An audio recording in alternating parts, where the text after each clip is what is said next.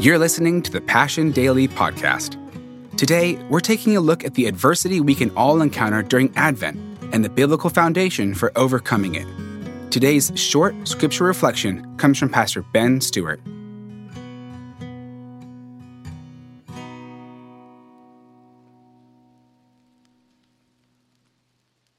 Welcome to day 12 of our 12 day Advent journey, the 12 fights of Christmas, the Advent and adversity. I'm so glad you made it this far, and we've got one more together.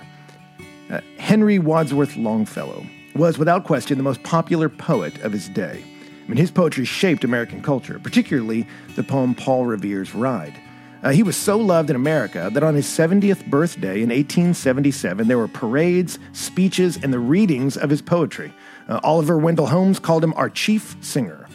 But on Christmas Day in 1863, Henry Wadsworth Longfellow was inspired to write the poem we now know as the Christmas carol, I Heard the Bells on Christmas Day. Their old familiar carols play, and wild and sweet the words repeat of peace on earth, goodwill to men. But what you may not know is there's a middle stanza to the song that were originally not published and often not sung. You see, it turns out in 1861, his wife, Frances, died from injuries sustained from a fire in their home. And this brought on a severe depression. She was his great joy. And that following year, the year he wrote the song, his son went off to Washington, D.C. to join the fight in the Civil War and was shot through the back and nicked in his spine. And that's the year he wrote the song. Uh, so let me read you the middle stanzas.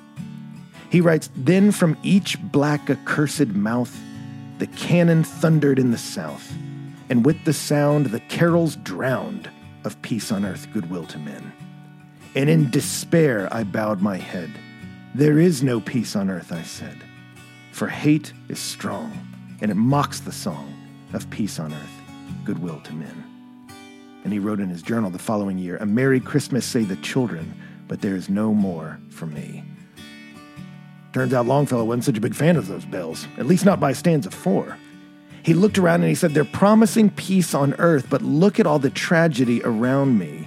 Where will hope come from? And I mention this because some of you just honestly may be there. We, we picked this Advent and Adversity series because some people may look around and say, Yo, peace on earth, goodwill to men, but the world's a dark place. Where can I find hope? Well, I want to tell you a story here, uh, beginning way back in Isaiah chapter 7. And it's talking about the name that we mentioned last week, or last time, of Okamokam Emmanuel. The name Emmanuel means God with us. And it was spoken by Isaiah in a difficult day. Isaiah chapter 7, King Ahaz is ruling God's people, and he's not a good king. And yet he finds out that other enemies are attacking him, and there's a day of political instability and widespread anxiety. Imagine that the people of God in political instability and widespread anxiety. What do you do? God sends Isaiah and tells them, You don't be afraid. God will deliver you from these enemies, and he'll send you a sign. The virgin will conceive and bear a son and call his name Emmanuel, which means God is with us. And then Isaiah goes on to say, Hey, here's the thing, Ahaz. The, the enemies you're afraid of are not the thing you should be afraid of. What's more concerning is what you're putting your hope in. Because Ahaz had put all his hope in a political alliance with Assyria. And Isaiah goes on, we won't read it all here, to tell him, hey, it's Assyria that's going to actually wipe you out. That for some of us, our greatest problem is not our problem, it's the thing we're relying on to get through our problems. Some of us, our despair comes because we've put our hopes in the wrong thing. And here in this difficult day, he tells them, hey, a day is coming that's worse. Assyria is going to attack you like a flood. They're going to fill up this place like many waters. But it says, but they will only reach up to your neck they will fill the breadth of your land, O Emmanuel. It's interesting. He pulls up that name again. This Emmanuel is this name, God with us, gives this picture of, of there's a boy that will rule over this land.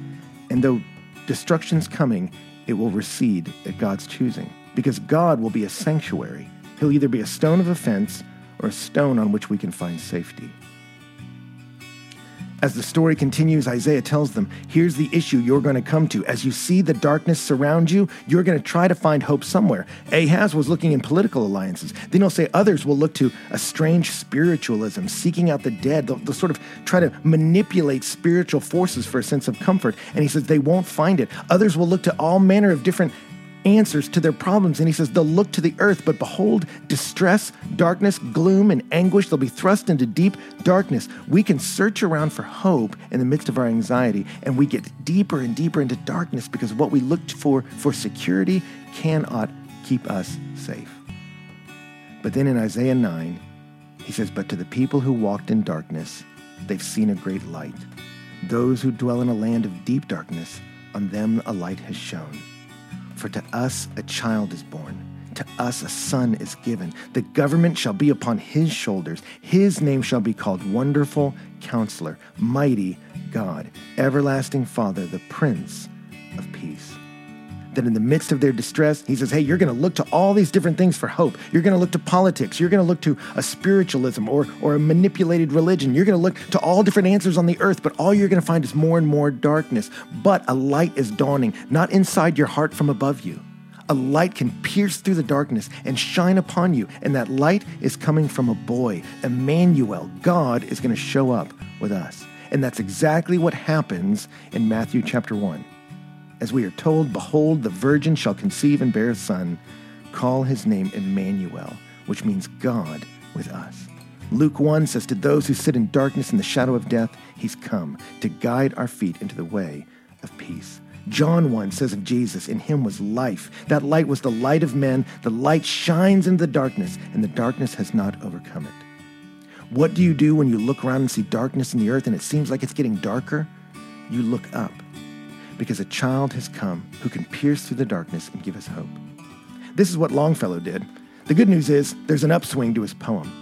He says at the end, then pealed the bells more loud and deep. What, what he means there is louder than the cannon fire, louder than the tragedy he saw around him of civil war and conflict. He says, louder than all the sounds of death and carnage and division and hostility and oppression. The bells rang louder and deep, and they cried, God is not dead, nor doth he sleep.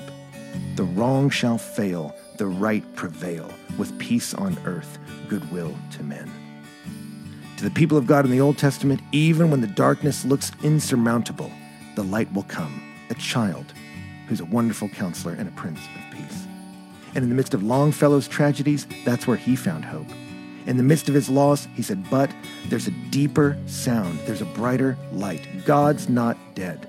And so righteousness will be established, wrongs will be cast out, there will be peace. Why? Because there's a God in heaven who's bringing goodwill to men.